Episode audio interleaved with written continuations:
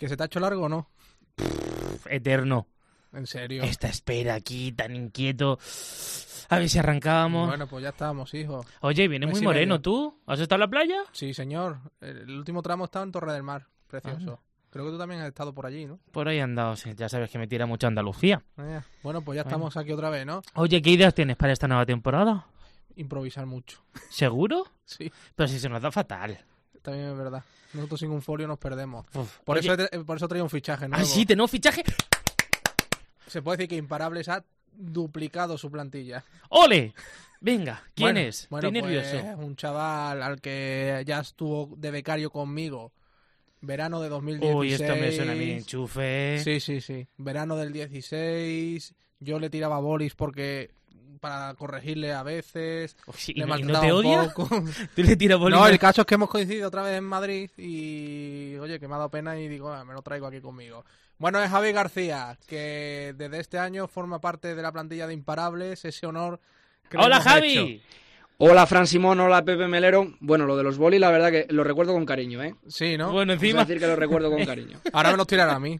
Y lo, de no- lo del honor lo comparto también con vosotros. Bueno, bueno. Bueno, ¿y qué esperas hacernos esta temporada? A ver. improvisar. Pues esta ¿no? temporada lo que quiero es eh, aprender de vosotros. Es decir, eh, ya llevo escuchando la temporada pasada toda la temporada íntegra, la tengo descargada en, en el móvil.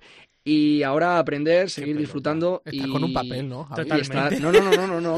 No, no, no estoy con papel, ¿eh? Os lo estoy diciendo de, de corazón. Eh, contar esos testimonios y esos y esas experiencias que están en la calle y que, por desgracia, muchas veces no se cuentan, porque creo que Imparables es un programa necesario.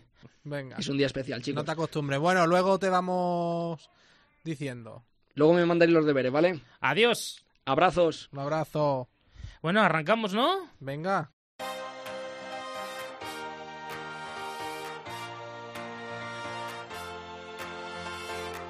José Melero y Fran Simón. Imparables. Cope, estar informado. Hola, muy buenas amigas y amigos. Estrenamos nueva temporada con el objetivo de informarles de las realidades sociales que cada día surgen en nuestros barrios, en nuestras familias, en el día a día de cada uno de nosotros. Año 2, ¿no? Y cargado de ilusiones, cargado de historias, como siempre. Queremos acercarte el lado positivo también de la vida, porque no, queremos mostrarte, como ya hicimos la temporada pasada, que las personas nos superamos cada día y tenemos que trabajar para ello, salir de cualquier bache siempre con ayuda si es necesario y es ahí donde vamos a estar también, en todos esos casos. Pues sí, son varios los retos que nos proponemos en esta nueva temporada. Salir más a la calle para acercarles la realidad de las personas que por distintos motivos no lo están pasando nada bien, así como enseñarles el camino, bueno, pues para salir adelante. Y en esta temporada contamos, ya lo hemos dicho, con el fichaje de Javier García, un talento periodístico mm, que de verdad eh, va a ser maravilloso trabajar con él. Algún, algún cabreo cogeremos, ¿no? Porque discutimos mucho, pero bueno, siempre También- del cariño. También va a ser divertido. También discutimos también. tú y yo, también Sí, sí, discutimos tú y yo, también, también, estamos todo el día. Bueno, pues eso, que también nos va a echar una mano, va a formar parte del equipo de Imparables y lo dicho, temporada cargada de historias y esperemos y estoy seguro que lo vamos a pasar muy bien con vosotros. Y también como novedad vamos a cerrar el programa esta temporada de una manera, bueno, pues diferente. Vamos a contar una realidad que nos va a hacer pensar, una postal radiofónica con la que queremos que os pongáis en la piel de la otra persona y sintáis el mensaje que quiere, bueno, pues transmitir lo que nos contemos cada semana uno de nosotros. Bueno, pues ya sabéis que tenemos eh, nuestras redes sociales como siempre para que nos acerquéis vuestras realidades y comentéis todo lo que queráis en arroba imparablescope en Twitter y en facebook.com barra imparablescope. Que ya Pues no nos enrollamos más. ¿eh? Si te parece, empezamos la nueva temporada, segunda temporada de Imparables. Aquí comienza el programa 35, porque juntos somos imparables.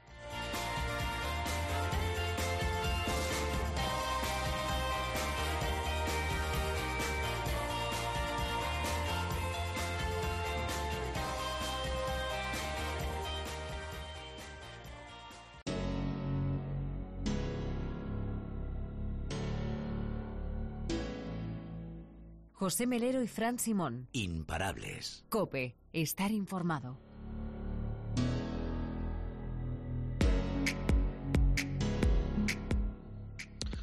Todo el mundo cree conocer el mundo de las novatadas y tal vez por ello apenas se actúa. Quizás porque para la mayoría, especialmente si no las han sufrido, siguen consistiendo en simples bromas, a veces algo pesadas, y todo pese a que cada mes de septiembre, coincidiendo con el inicio del curso universitario, sea recurrente que los medios de comunicación demos a conocer en la sección de sucesos o la historia de alguna víctima novata que ha resultado herida de gravedad por sus, entre comillas, hermanos mayores. En Imparables hemos podido hablar con dos jóvenes que en sus inicios universitarios fueron víctimas de estas prácticas. Es el caso de Rebeca, que no permitió que las novatadas convirtieran su sueño de estudiar medicina en una pesadilla. Hoy, cuatro años después de aquellos difíciles comencios en un colegio mayor de Madrid, está a punto de lograr su objetivo. Claro que, para sortear los obstáculos, Rebeca se vio obligada a abandonar el colegio mayor en el que residía cuando tan solo había transcurrido tres meses desde su ingreso. Fue cuando denunció públicamente las novatadas a las que estaba siendo sometida lo denuncié públicamente y eso se supo que había sido yo. Mi grupo de amigos que tampoco estaban a favor de las novatadas se estaban yendo a sus ciudades otra vez y estaban dejando el colegio mayor. Pues igual de un 100% lo hace un 20% o un 15%, pero es gente que que ha luchado por llegar ahí, que tiene 18 años. Vamos, yo estuve a punto de renunciar a la carrera, porque eso te deja fatal. Las novatadas, nos cuenta Rebeca, comenzaron siendo, bueno, leves, light, hasta evolucionar en verdaderas barbaridades. Es constantemente, eh, pues llaman a tu puerta, eh, te deshacen la habitación, eh, eso, cosas light, y eso es hasta donde tú permitas, porque es algo gradual, no de repente te dicen, oiga usted, le voy a depilar las cejas. No, se lo, se lo hacen de forma gradual pues eso, comete la manzana roja en vez de la verde, o bueno, nimiedades, pero que acaban siendo pues barbaridades unas prácticas por parte de los veteranos de los colegios mayores que, bueno, pues en muchos casos dejan tocados a los recién ingresados en el centro. Lo peor es que hay muy pocas alternativas para escapar de ellas. Sí, bueno, es que en el colegio mayor cuando llegas te hacen elegir eh, entre hacer las novatadas, renunciar a ellas o luego está la otra que es no hacerlas pero no renunciar. Renunciar a las novatadas entonces se te aísla automáticamente del colegio mayor, que eso es casi lo peor de todo porque yo veía gente que había renunciado y comían solos. Yo, por ejemplo, no renuncié porque no quería que me pasase eso, pero sí me negaba, que también es un rollo porque te están pues eso, diciendo cosas todo el tiempo, te van a buscar a las tantas de la mañana o, o insultar por no hacer las novatadas. Previamente Rebeca fue sometida por sus hermanos mayores. Fue obligada a consumir alcohol hasta perder el conocimiento.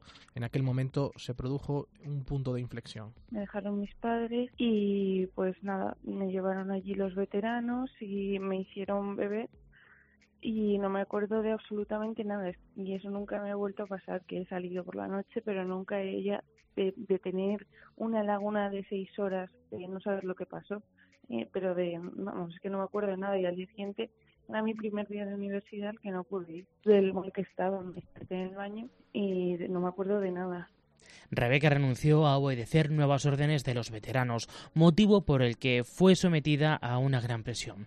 Amigas suyas no fueron tan valientes, por lo que sufrieron estas prácticas. Una de ellas fue obligada a beber 6 litros de agua caliente. Llegó a un punto en el que no tuvo más remedio que vomitar. Pero a una amiga mía le hicieron beberse 6 litros de agua caliente y y vomito y cosas así, o meter manos en tostadoras encendidas, luego una noche la ceja, que depilaban la ceja algunos chicos y chicas. Yo eso todo lo he visto. La actitud desafiante de Rebeca, además de costarle sufrimiento y dolor, también le supuso dejar a varios de sus amigos por el camino. Fueron muchos los que le retiraron el saludo por miedo a represalias. Es que los padres llaman constantemente a la dirección para quejarse. Mis padres llamaron más de una vez. Incluso eh, el día de la noche del cubo mi madre llegó a llamar a la policía, pues se lo estaba contando para que dejasen de hacerle sufrir a esta chica, la del cubo. Pese a todo, nuestra protagonista percibe que lo que mueve a los agresores es la sed de venganza, después de que un año antes fueran ellos las víctimas de las novatadas. Sí, sí, es, es un círculo vicioso y es año tras año y cada vez más. Y de novatos se les escucha decir, estoy deseando que llegue el año que viene, se van a integrar como para pagar su sufrimiento con, con los nuevos que lleguen. y por mucho que defiendan las novatadas, todo el mundo que las ha hecho lo ha pasado mal. Las novatadas no entienden de sexo. Tanto el acosador como el sometido puede ser indistintamente hombre o mujer. Hombre, pues sí sufres, pero no era de rabia, es que no no sé cómo explicarlo, de rabia y de, de miedo de, jolín, esta gentuza va a hacer que, que yo no consiga mi sueño, que, que me esté replanteando el irme a mi casa cuando quiero, llevo queriendo venir a Madrid toda mi vida a estudiar medicina. Entonces eso fue como la fuerza que hizo que no que no sucumbiese a su a, lo que querían que hiciese, que eran las novatadas. Una realidad, las novatadas, que lejos de menguar, crecen con con cada vez mayor virulencia, con la complicidad de todos los agentes implicados, eso sí. Se toman pocas medidas, muy pocas. Ahora, gracias a asociaciones como No Más Novatadas, parece que empieza a haber mayor concienciación, pero es lógicamente insuficiente. El consejo para las víctimas es que denuncien y pidan asesoramiento a la asociación.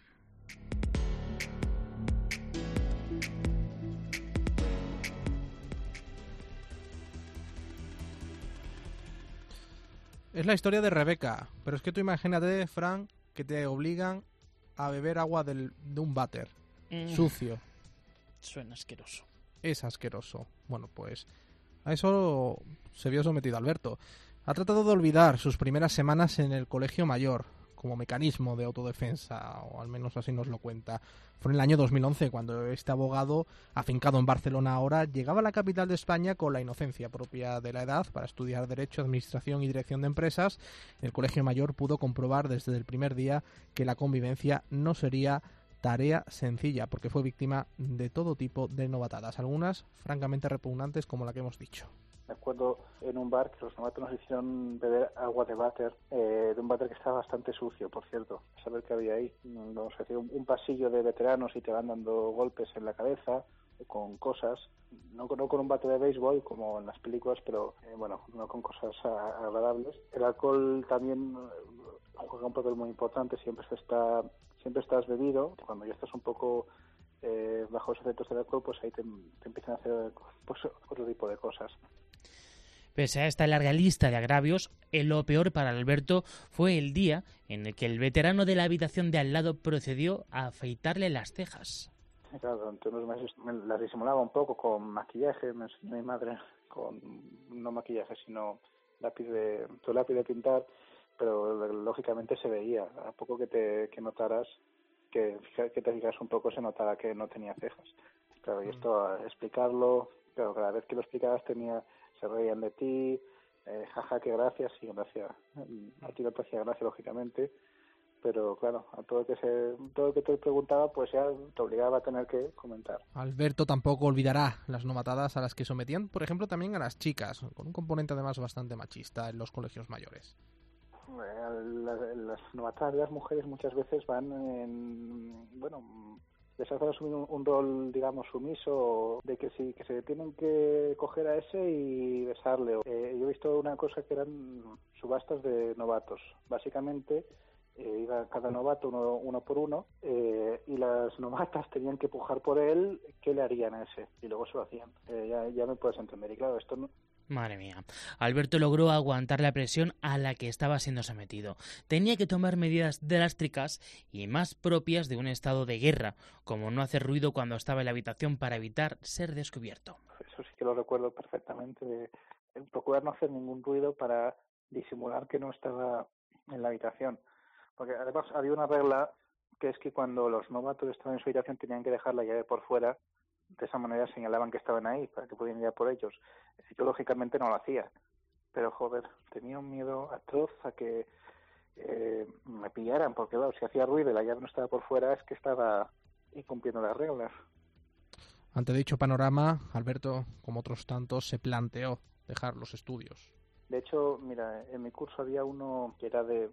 Cuando fuimos veteranos fue de los que más machacaban a los novatos. Eh, y este yo sé, porque nuestras madres se conocían, yo sé que este llamaba todas las noches llorando a su madre de lo que estaba sufriendo en novatadas. O sea, hasta lo, incluso los que luego novatean, en realidad ellos también han sufrido. Incluso quizás sea una especie de venganza en su foro interno.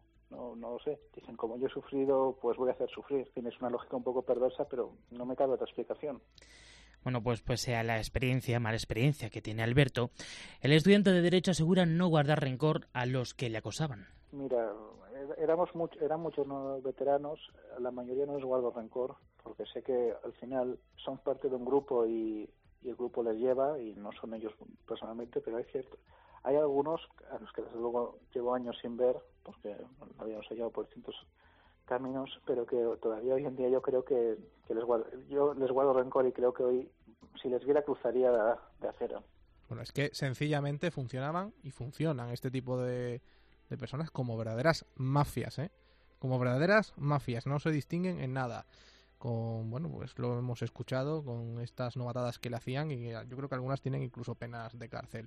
Como decimos, persecución cero de momento o al menos muy poco a este tipo de prácticas. Sin duda experiencias muy duras a las que no todo el mundo puede hacer frente de la misma manera. Lo hemos comentado antes, la mayoría yo creo que sigue pensando, se tiene esa percepción ¿no? de que las novatadas son simples bromas, a veces algo pesadas, es bastante más gordo que todo, que todo eso. Y vamos a hablar ahora con la psicóloga Ana Aizpun, que ha sido una de las primeras expertas en realizar un estudio sobre estas prácticas y sus consecuencias mediante el manual Novatadas, Comprender para Actuar. Ella nos va a explicar un poquito algunas de esas conclusiones de su estudio. Ana, ¿qué tal? Muy buenas. Buenas tardes. Ana, lo primero es que en tu libro se hace una distinción entre lo que es una broma y una novatada. ¿Qué diferencia hay? Porque una novatada dicta bastante de lo que es una broma. Sí, sí, una de las del principal interés que teníamos con esta publicación era poner un poco eh, blanco sobre negro sobre un tema que a veces, bueno, pues eh, se desconoce, sobre todo si no eres del mundo, a lo mejor, pues de residencias, colegios, instituciones, universidades, bueno, en otros lugares también sea, pero poner un poco blanco sobre negro sobre lo que es una novatada y lo que no, ¿no? Y hay una creencia popular muy habitual que es que una novatada pues es una broma que es verdad que a veces quizás se pasan, pero bueno, pues como que, que son como equiparables, ¿no? Bromillas que les hacen los que ya llevan más tiempo a los recién llegados. Y una cosa que para nosotros era muy importante era eh, clarificar que una novatada no es una broma por diferentes motivos. En primer lugar, porque una broma siempre puede ser recíproca. Una broma tú me la puedes hacer a mí, yo te la puedo hacer a ti. Pero en las novatadas no existe ningún tipo de reciprocidad. De hecho, es una relación que se basa eh, en, sumisión. En, hay una sumisión por parte de los recién llegados ante los que llevan más tiempo, que tienen eh, durante un tiempo, se creen o, usan eh, una, un poder o una capacidad de decirles eh, a los recién llegados lo que tienen que hacer. Además, una broma normalmente es graciosa. Eh, hemos documentado a través de entrevistas y del bueno del conocimiento que hemos podido tener de lo que ocurre en la época de Navatadas, eh, que bueno pues hay hay cuestiones que distan mucho de ser graciosas hacerle comer a una persona caca o comida de animales agredirles físicamente, insultarles, gritarles, bueno, pues estos mm, no, no nos parecen conductas graciosas. Eh, además, una broma eh, normalmente tiene cierta empatía. Tú cuando le vas a hacer una broma a alguien buscas que al otro eh, pues le haga gracia. En una novatada no hay ningún tipo de empatía con la persona que la recibe eh, y no se busca que el otro disfrute y se lo pase bien por lo general. Es decir, se podría decir que, las que lo que se considera broma es lo que a lo mejor hace años se consideraba una novatada, es decir, una broma inocente que ha ido creciendo y la sensación, Ana, cuando hablas con las víctimas es que los veteranos eh, se comportan como verdaderas mafias. Bueno, fíjate, tú hacías la distinción y decías pues que a lo mejor en el pasado eran más bromas. Eh, nosotros no tenemos los datos de que eso sea exactamente así. Eh, de hecho, eh, efectivamente, sin duda, existen novatadas más leves, novatadas menos leves, pero lo que nos hemos dado cuenta eh, es que la estructura eh, es muy parecida. Y, y bueno, yo, yo no sé si utilizaría la palabra mafias, pero desde luego se generan unas dinámicas de grupo en las que se normaliza un tipo de violencia que no es normal. Es decir, yo he escuchado muchas veces eh, la, famosa frase de, bueno, me machacan, pero me machacan lo normal. O por no decir aquí en la radio una palabrota, ¿no? Me fastidian lo normal, me, me hacen la vida imposible, pero lo normal. Es decir, hay una normalización de violencia, de agresión, tanto verbal como física, eh, que a nosotros nos parece muy preocupantes, porque además una de las cosas que vemos en la investigación es que siempre tiene consecuencias, que no son inocuas, no son bromillas eh, de unas primeras semanas que luego pues se olvidan y ya está, eh, suelen tener consecuencias más a largo plazo.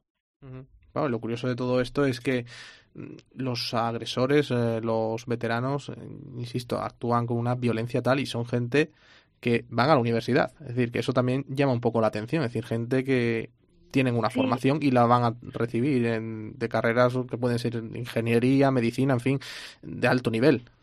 Fíjate, una cosa que nosotros hemos visto y que yo luego a lo largo de los años, pues eso, al estar en contacto pues con, con tanto con veteranos como con novatos, una cosa que yo siempre les digo en los talleres de formación que hago es que yo he conocido a bellísimas personas buenas, inteligentes, que en otros momentos de su vida se comportan de una manera justa, solidaria, eh, que realmente, eh, vamos, yo me haría muy amiga suya. Les he visto eh, someterse y someter a otros a, situaciones absolutamente denigrantes. Entonces es como que durante el periodo de novatadas efectivamente se, produce una especie como de paréntesis eh, en la que, mm, eh, pues como te decía, personas que en otros momentos de su vida quizás eh, nunca eh, abusarían de otro, eh, bueno, pues se ven en situaciones quizás a lo mejor no liderándolas, pero sí tolerándolas o participando de ellas de manera más pasiva, eh, bueno, pues eso, en situaciones que son eh, pues claramente humillantes para otros o claramente eh, amenazantes para otros. Entonces, fíjate, una pregunta que me hacen mucho es, bueno, pero esto es que los veteranos son malos. No, no son malos. No, bueno, hay de todo, como en todas partes, pero no, no es una cuestión de bondad o de maldad. Eh, es una cuestión, como te decía, de, de violencia normalizada. En España durante, bueno, en España y en el mundo entero, durante mucho tiempo, por ejemplo, está muy normalizado el abuso a la mujer, el maltrato a la mujer. Eh, y era una cuestión de normalización, de, bueno, pues como dice el famoso libro de, de Miguel Lorente, mi marido me pega lo normal. Bueno, pues lo que te decía hasta ahora, ¿no? Bueno, pues ya está, se, se asume que, que mi papel como novato o como recién llegado es permitir que me hagan esto. Y también se asume que mi papel como veterano es hacer esto a otros, porque es como una especie como de, bueno, asunción de qué es lo que me toca, no se cuestiona. Ana, suponemos que en tu consulta has recibido gente que han sido víctimas de no atadas. ¿En qué estado llegan estas víctimas, tanto anímico, psicológico e incluso físico? Pues mira, yo he tenido, he tenido la suerte de que eh, he podido ver en mi consulta a lo largo de estos años personas personas eh, que han sido víctimas, pero también personas que se han encontrado en la posición de hacer novatadas. Y, si te soy sincera, he tenido de todo tipo. Eh, personas que han venido, bueno, pues eh, incluso que han tenido que dejar las instituciones en las que estaban, eh, que no han podido continuar, que se han bloqueado mucho. Luego personas, bueno, pues que lo han tolerado y lo han eh, aguantado, por así decirlo, y bueno, pues han, han hecho esta cosa un poco como de, bueno, ya pasó, ya lo dejo en el pasado, ya me concentro en lo que está por venir, pero también para mí ha sido una experiencia muy importante el tener eh, en mi consulta a, a personas que, que, que eran veteranas, bueno, pues que estaban ejerciendo ese papel y cómo sentirse parte de ese grupo que, que entre comillas tenía el poder les estaba afectando. Yo no te podría decir que hay un perfil eh, único porque, como te decía, eh, a cada uno le afecta de una determinada manera, cada persona tiene una historia distinta. Una cosa que yo siempre suelo decir que es muy importante es que eh, hay un hay un momento se, las novatadas se producen normalmente en un, en un momento de maduración personal muy complejo eh, porque bueno pues suele coincidir con ese paso un poco como al adulto joven paso de estar en casa de mis padres a estar en otra ciudad tener mis propias normas mis propios límites. Es un momento muy estresante muy bonito eh, de mucho crecimiento pero también muy estresante. Entonces bueno es un momento vital en el que se juntan muchas cosas. Eh, pero sí desgraciadamente yo he tenido en mi consulta personas para quienes la, el proceso de novatadas y el periodo de novatadas ha sido pues muy traumático y muy muy angustioso. Porque es como todo, eh, los que reciben las novatadas, pues hay gente psicológicamente más fuerte, pero también los hay más débiles y a esos les afectan bastante más.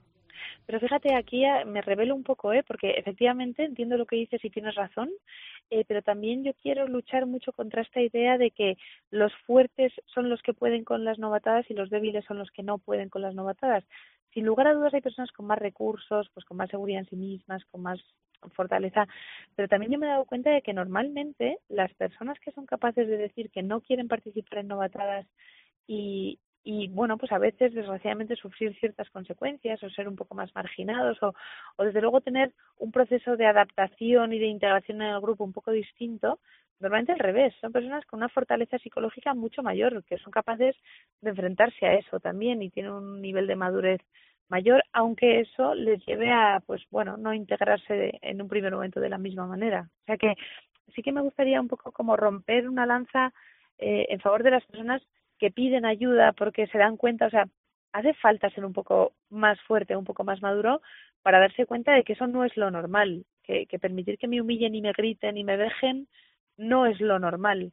Eso también habla de mucha fortaleza. Otra cosa es que hay determinadas personas, bueno, pues que tienen mayor capacidad de aguante o que, o que bueno, que se enfrentan a este tipo de cosas con más eh, dureza, por así decirlo. Pero, pero no, no, no caigamos en, bueno, pues están los fuertes, que son los que se lo pasan bien y los que pueden, y los débiles, que son los que no. Dentro de poco se va a iniciar el curso universitario, otra vez va a estar a la orden del día las novatadas y veremos imágenes en los medios de comunicación y sobre todo en las redes sociales y en la calle. Eh, ¿Cómo se puede afrontar a ello? El que la sufre, ¿cómo lo puede afrontar? Y sobre todo, ¿cómo se puede poner coto? Bueno, yo, yo siempre transmito mucho y creo que además gracias a, gracias cada vez más la sociedad, las instituciones eh, ponen muchas herramientas para que las personas que realmente identifiquen que no se sienten bien con eso, pues que eso no, no casa con sus valores, que quieren probar una manera distinta de llegar eh, a la universidad, su nueva etapa vital, tengan otra serie de recursos. Se, pues, por ejemplo, desde las instituciones educativas se están generando un montón de encuentros pues para que se produzca una integración real basada eh, bueno pues en las pautas normales eh, el conocerse poco a poco el hacer actividades el tener momentos de ocio cada vez hay más mecanismos de defensa gracias a Dios la sociedad cada vez está más concienciada cada vez hay más eh, este concepto de que bueno pues de que no se deben normalizar cosas que no son normales es, hay hay eh, personas de referencia, se están generando las figuras, por ejemplo, de tutores, de alumnos eh, mayores que, son como tutores para los recién llegados. Eh, bueno, yo creo que es un cambio que se va a dar eh, de manera paulatina. También eh, yo creo que hay una concepción un poco como de, bueno, pues si yo no quiero participar en novatadas, aunque mi compañero de al lado sí quiera, pues por lo menos podemos hacer como piña entre los que hemos llegado nuevos bueno, mi sensación en los últimos siete, ocho años que son los que yo llevo trabajando con ese tema es que sí que se están dando pasos. ¿eh? Y más que se deberán seguir dando en el futuro. Ana Aizpun, psicóloga y autora del libro Novatadas, Comprender para Actuar. Muchísimas gracias por atendernos aquí en COPE en Imparables. A vosotros. Un saludo. Un saludo. José Melero y Fran Simón. Imparables. Cope, estar informado.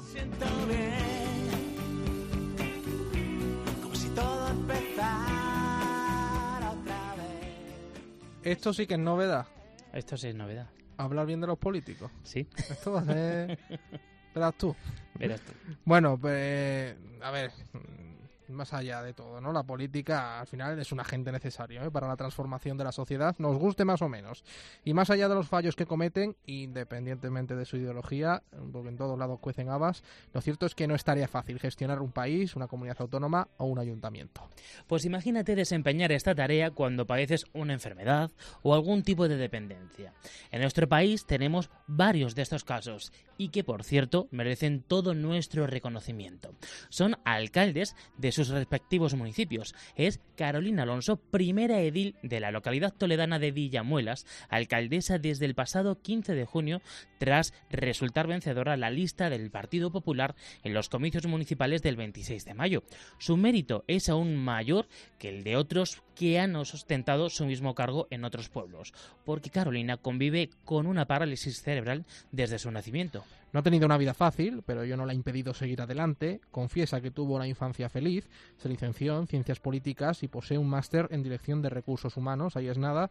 Tras casi tres meses en el cargo, asegura que se encuentra pues con mucha fuerza. Lo cierto es que el camino, aunque no haya sido fácil y tampoco ha sido esperado, ya que como confiesa la propia alcaldesa, la candidatura fue casi improvisada. Agotadoras, pero información nueva, entonces todo era como muy pro.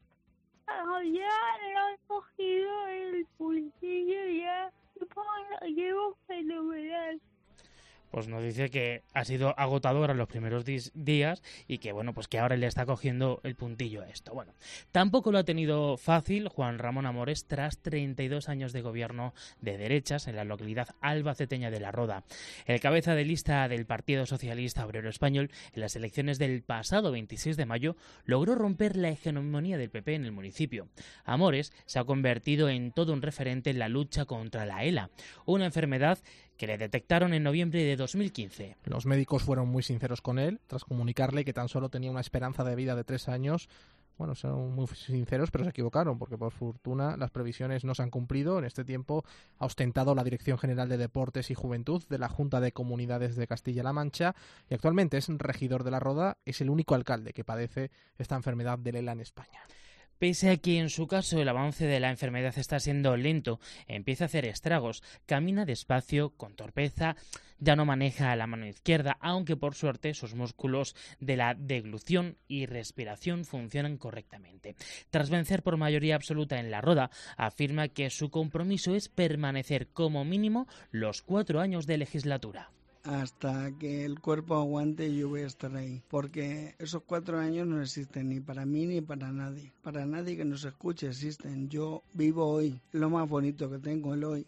Mañana no existe, mañana no lo ha vivido nadie, ni yo que estoy enfermo, ni las personas que están sanas y nos escuchan. Con lo cual me dedico a disfrutar, a trabajar por mi pueblo en el día de hoy y voy a estar así hasta que el hoy ya no exista.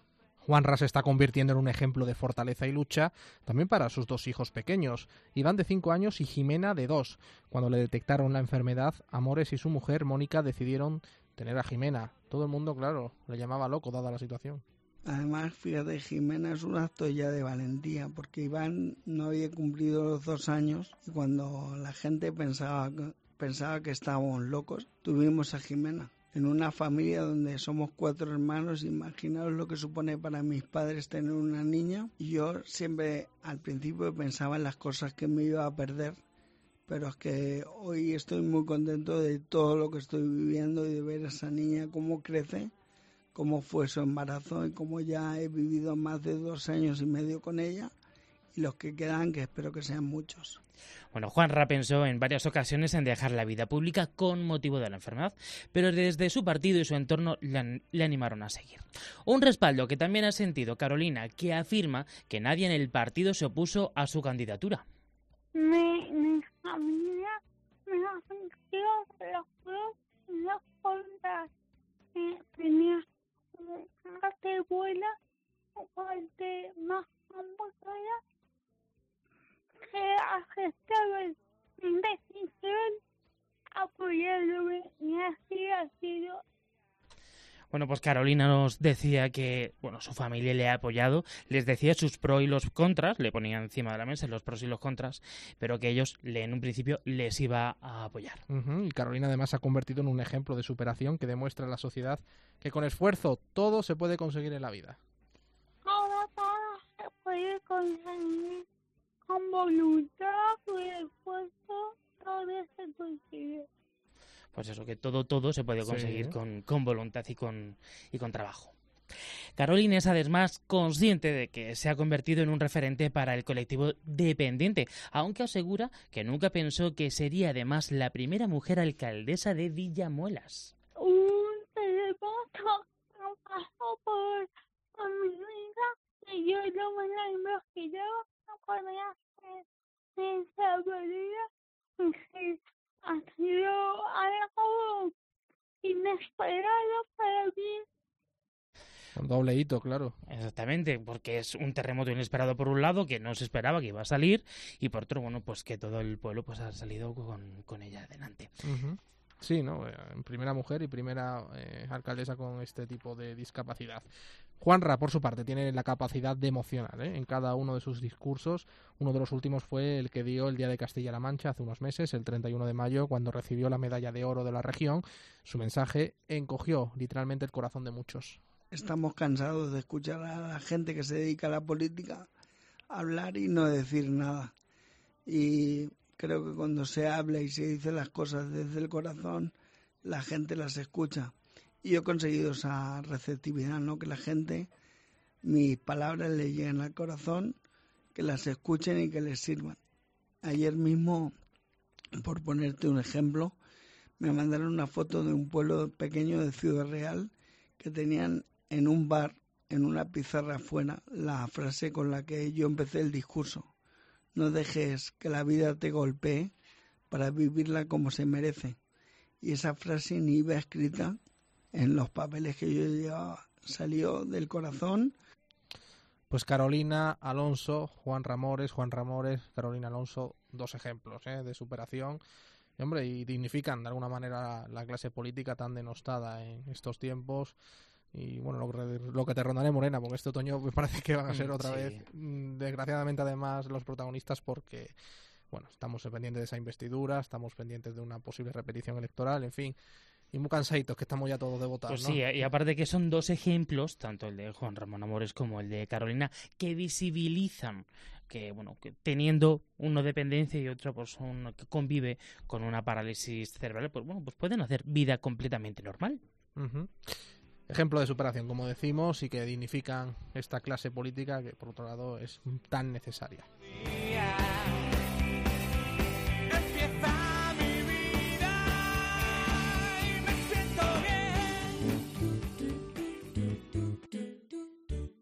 José Melero y Fran Simón. Imparables. Cope. Estar informado. Bueno, para llevar un mes y medio sin tocar micro, no, no hemos estado tan mal, no ¿no? estamos tan mal, ¿no? La vida Hemos es estado, rara, ya está. espesi- hemos estado espesitos un poco, tú al corte que no llegabas a ponerlo, en fin. Exactamente. Pero bueno, bien, no bueno, pasa bueno, nada. no, no ha ido mal, no ha ido mal. Son Oye, anécdotas que algún día contaremos en una contraportada. Una contraportada, ya estamos. No sé, un día vamos a sacar gazapos de... Sí, no, Es que tenemos unos cuantos, ¿eh? exactamente del año pasado todavía, la temporada pasada. Calla, calla, Esta temporada a lo mejor hasta mejoramos, ¿no? ¿Tú Después crees? de 35 programas ya, ya nos valdría. Sí, sí, ya, ya venía siendo hora. Bueno, ¿qué tema es este? Bueno, pues esto que estamos escuchando es eh, What Can I Do? What Can I Do? De The Course. Veo que este verano has pulido un poquito el gusto. Bueno, No mucho, no mucho. porque te he escuchado cada, cada barbaridad, pero bueno. En fin. ¿Ya no quiero nada? Ya no quiero nada. Eso del año pasado, eso del año pasado. Vale, vale, vale. Ahora se lleva Bad Bunny y esas cosas. ¿Sé quién es? Don Patricio y todo, que, que me he enterado. Uy. Reggaetón. Pues mira, me tengo que, poner- me, tengo que modernizar yo, fíjate. Fíjate. Bueno, ¿qué te parece si vamos echando el broche? Sí, vamos cerrando ya esta primera edición de Imparables de esta temporada, programa 35 en total. Y como decíamos al principio, vamos a despedirnos esta temporada un poquito diferente, lo vamos a hacer siempre con una historia que queremos que te haga reflexionar y pensar. Una historia que esta semana nos trae el fichaje de este año, Javi García, al que enseguida escuchamos. Y nosotros pues nos despedimos hasta la semana que viene, si Dios quiere, ¿no? Bueno, pues hasta el próximo podcast. Juntos somos imparables, ¿eh? Claro. Eso no hay que perder la costumbre de decirlo. Claro. Lo dicho, la historia de Javi García. Los saludos de José Melero. y Fran Simón.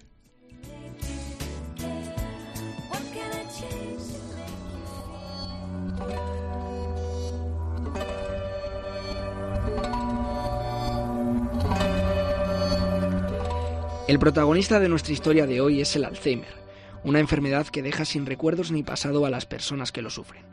Pero en esta ocasión ponemos la lupa sobre una variante que se llama Alzheimer genético y que puede afectar a varias generaciones de una misma familia. La persona que lo sufre es Ana, una mujer de 44 años que sufre Alzheimer desde los 27. En la actualidad, no puede valerse por sí sola y no encuentra las palabras adecuadas para expresar lo que siente. Y debido a esta patología, sus hijos tienen un 50% de posibilidades de sufrir la misma enfermedad. Con 24 años tenía sospechas de poder sufrir Alzheimer, pero los síntomas que padecía no eran los tradicionales y por eso los médicos no se lo diagnosticaron. Eran síntomas más parecidos al Parkinson, ya que tampoco presentaba problemas para realizar movimientos con sus extremidades. Debido a su edad, el Alzheimer no estaba entre las principales hipótesis. Solo alrededor del 1% de las personas que lo sufren presentan sus primeros síntomas antes de los 60 años. Supone una pequeña parte de la población a la que conviene rescatar del olvido. En estos casos, no es la edad la que les roba el pasado, son algunas variaciones en determinados genes los que mutilan sus pasados y también la posibilidad de escribir su futuro. Pónganse en su lugar. con 27 años y una demencia que cambia completamente el rumbo de su vida.